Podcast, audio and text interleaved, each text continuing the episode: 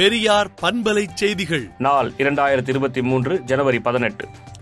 தமிழ்நாடு ஆளுநர் மாளிகையிலிருந்து விலக்கறிக்கை ஒன்று இன்று வெளிவந்த நிலையில் தமிழகம் என்று கூறிய ஆளுநர் தற்போது புது விளக்கம் கொடுக்க வேண்டிய அவசியம் என்ன என்று திராவிடர் கழகத் தலைவர் ஆசிரியர் கி. வீரமணி கேள்வி எழுப்பியுள்ளார்.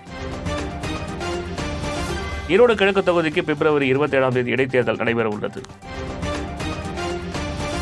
எம்ஜிஆர் ஜெயலலிதா போல் எடப்பாடி பழனிசாமியும் வேட்பாளரை நிறுத்துவாரா என்ற எதிர்பார்ப்பு ஏற்பட்டுள்ளது.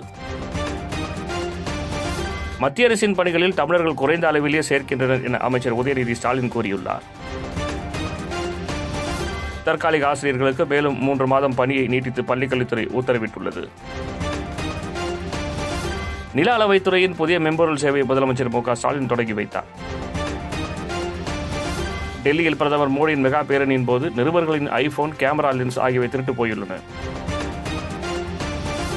திரிபுரா மாநிலத்தில் பிப்ரவரி பதினாறாம் தேதியும் நாகாலாந்து மேகாலயா மாநிலங்களில் பிப்ரவரி இருபத்தி ஏழாம் தேதியும் சட்டசபை தேர்தல் நடைபெறவுள்ளது.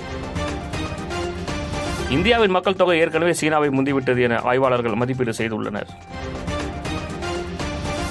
ஆப்கானிஸ்தானில் கொள்ளையில் ஈடுபட்ட நான்கு பேரின் கையை துண்டித்து தாலிபான்கள் அரசு தண்டனை கொடுத்துள்ளது. இந்தியா அமெரிக்கா ஐரோப்பாவில் உள்ள ஷேர்ஷாட் நிறுவனங்களில் இருபது சதவீத ஊழியர்கள் பணி நீக்கம் செய்யப்பட்டுள்ளனர். உக்ரைனின் ஹெலிகாப்டர் விழுந்து நொறுங்கியதில் உள்துறை அமைச்சர் உட்பட பதினாறு பேர் உயிரிழந்துள்ளனர். விடுதலை நாளேட்டை விடுதலை டாட் இன் இணையதளத்தில் படியுங்கள். பெரியார் பண்பலை செய்திகளை நாள்தோறும் உங்கள் செல்பேசியிலேயே கேட்பதற்கு எட்டு ஒன்று இரண்டு நான்கு ஒன்று ஐந்து இரண்டு இரண்டு இரண்டு இரண்டு என்ற எண்ணுக்கு பெரியார் எஃப்எம் நியூஸ் என்று வாட்ஸ்அப் மூலம் செய்தி அனுப்புங்கள்.